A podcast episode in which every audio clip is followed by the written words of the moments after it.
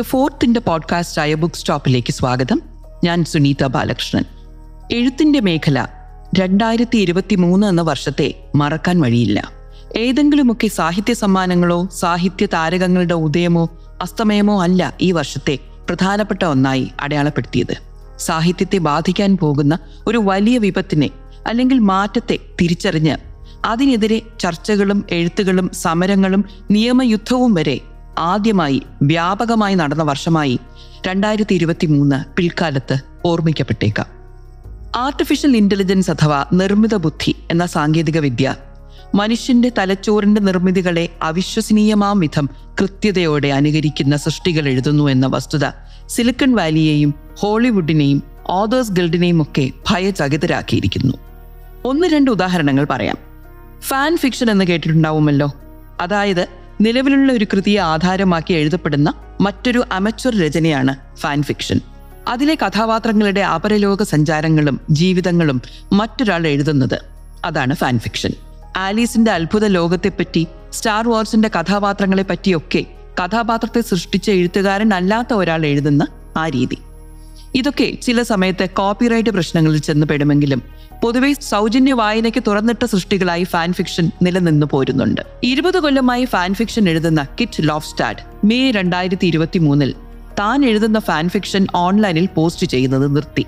അതിന് കാരണം ഒരു ഡേറ്റ കമ്പനി ഇവരുടെ കഥകൾ പകർത്തി ചാറ്റ് ജി പി ടി എന്ന ആർട്ടിഫിഷ്യൽ ഇന്റലിജൻസ് ടെക്നോളജിയിൽ ഫീഡ് ചെയ്തതായി അവർക്ക് മനസ്സിലായി. തന്റെ രചനകൾ ഒരു അക്കൗണ്ടിൽ പൂട്ടിവെച്ചിട്ട് ആർട്ടിഫിഷ്യൽ ഇന്റലിജൻസ് സിസ്റ്റത്തിന് എതിരെ ഒരു തിരിച്ചടി പദ്ധതി ഇട്ടു ഒപ്പമുള്ള മറ്റു ഫാൻ ഫിക്ഷൻ എഴുത്തുകാരുമായി ചേർന്ന് കുറെ കഴമ്പില്ലാത്ത എഴുത്തുകൾ സൃഷ്ടിച്ച് തലങ്ങും വിലങ്ങും ഓൺലൈനിൽ പോസ്റ്റ് ചെയ്തു. ഉദ്ദേശം മറ്റൊന്നുമല്ല ഇങ്ങനെ എഴുതുന്ന എഴുത്തുകാരുടെ കൃതികൾ സൗജന്യമായി അനുവാദമില്ലാതെ ഉത്തരവാദിത്തമില്ലാതെ ശേഖരിച്ച് ആർട്ടിഫിഷ്യൽ ഇന്റലിജൻസ് ടെക്നോളജിക്ക് സമർപ്പിക്കുന്ന ഡേറ്റ കളക്ഷൻ സർവീസുകളെ ഒന്ന് കുഴപ്പിക്കുക.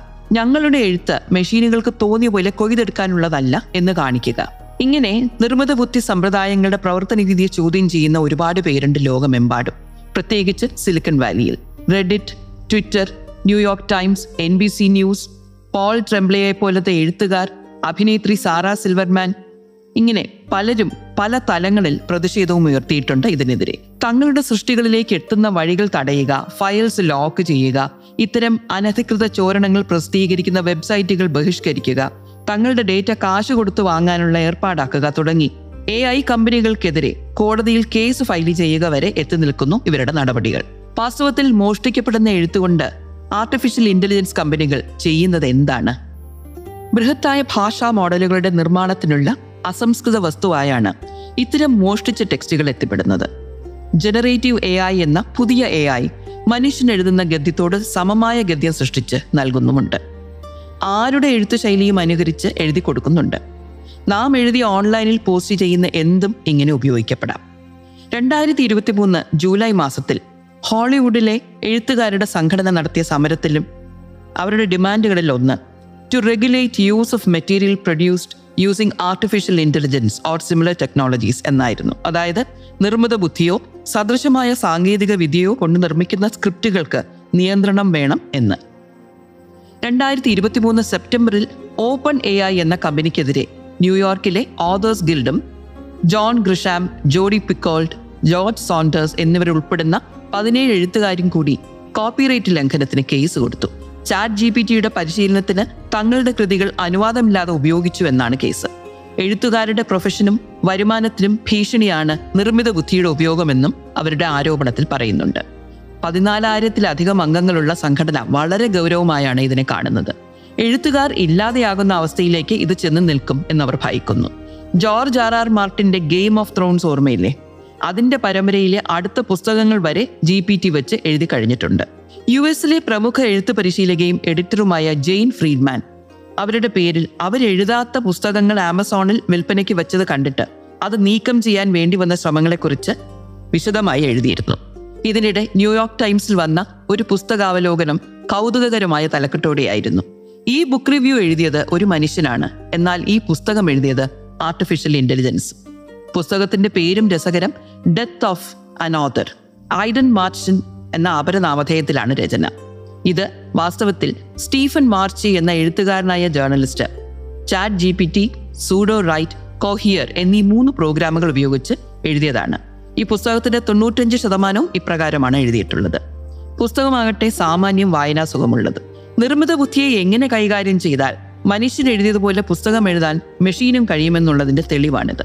ഏതാനും ദിവസങ്ങൾക്ക് മുമ്പ് പെൻ എന്ന എഴുത്തുകാരുടെ സംഘടനയുടെ എച്ച് ജി വെൽസ് ലെക്ചർ നടത്തിയ ബംഗ്ലാദേശ് ബ്രിട്ടീഷ് എഴുത്തുകാരി മോണിക്ക അലി തന്റെ പ്രസംഗത്തിന് വിഷയമാക്കിയത് ഇതേ വിഷയം തന്നെ. അവർ തന്റെ ഏറ്റവും പുതിയ നോവൽ ലൈക്ക എന്ന ആർട്ടിഫിഷ്യൽ ഇന്റലിജൻസ് ടൂളിലേക്ക് കടത്തിവിട്ട് ഒരു പരീക്ഷണം നടത്തി. Dostoevsky Tolstoy Dickens. ഇതിൽ ഏത് റൈറ്റിംഗ് ബ്രെയിൻ വേണമെന്ന് ലൈക്കയുടെ ചോദ്യം. അവർ ഡിക്കൻസ് തിരഞ്ഞെടുത്തു. ആദ്യത്തെ ഖണ്ഡിക കോപ്പി പേസ്റ്റ് ചെയ്തു. എന്നിട്ട് റൈറ്റ് അഥവാ എഴുതുക എന്ന കമാൻഡ് കൊടുത്തപ്പോൾ വന്ന പലതരം നിർദ്ദേശങ്ങൾ കണ്ട് മോണിക്ക അത്ഭുതപ്പെട്ടു പോയി പോലും. തുടർന്ന് Bard chat G P T തുടങ്ങി പല പ്രോഗ്രാമുകളിൽ മാറി മാറി ഇതേ രീതി പരീക്ഷിച്ചു നോക്കി. ഈ പറഞ്ഞതൊക്കെ സൗജന്യ പ്രോഗ്രാംസ് ആയിരുന്നു. അവർ ഒടുവിൽ ചെന്നത് സൂഡോ റൈറ്റ് എന്ന പെയ്ഡ് ആപ്പിലേക്കാണ് അവിടെ സ്റ്റോറി എഞ്ചിൻ എന്ന ഫീച്ചർ ഒരു യൂസർക്ക് ചെയ്തു കൊടുക്കുന്ന സർവീസുകൾ പറയുന്നുണ്ട്.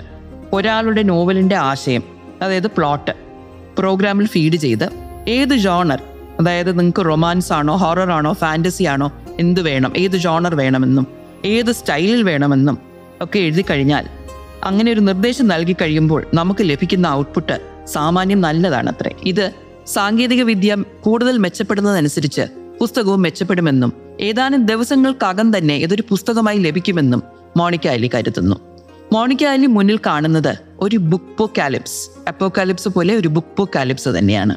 എന്നാൽ ആർട്ടിഫിഷ്യൽ ഇന്റലിജൻസ് ഉപയോഗിച്ച് എഴുതിയ പുസ്തകങ്ങളിൽ നിന്ന് സ്വാഭാവികമായി എഴുതപ്പെട്ട പുസ്തകങ്ങൾ തിരിച്ചറിഞ്ഞ് വായിക്കപ്പെട്ട് നിലനിൽക്കുമെന്ന പ്രത്യാശയോടെയാണ് മോണിക്ക പറഞ്ഞു നിർത്തുന്നത്.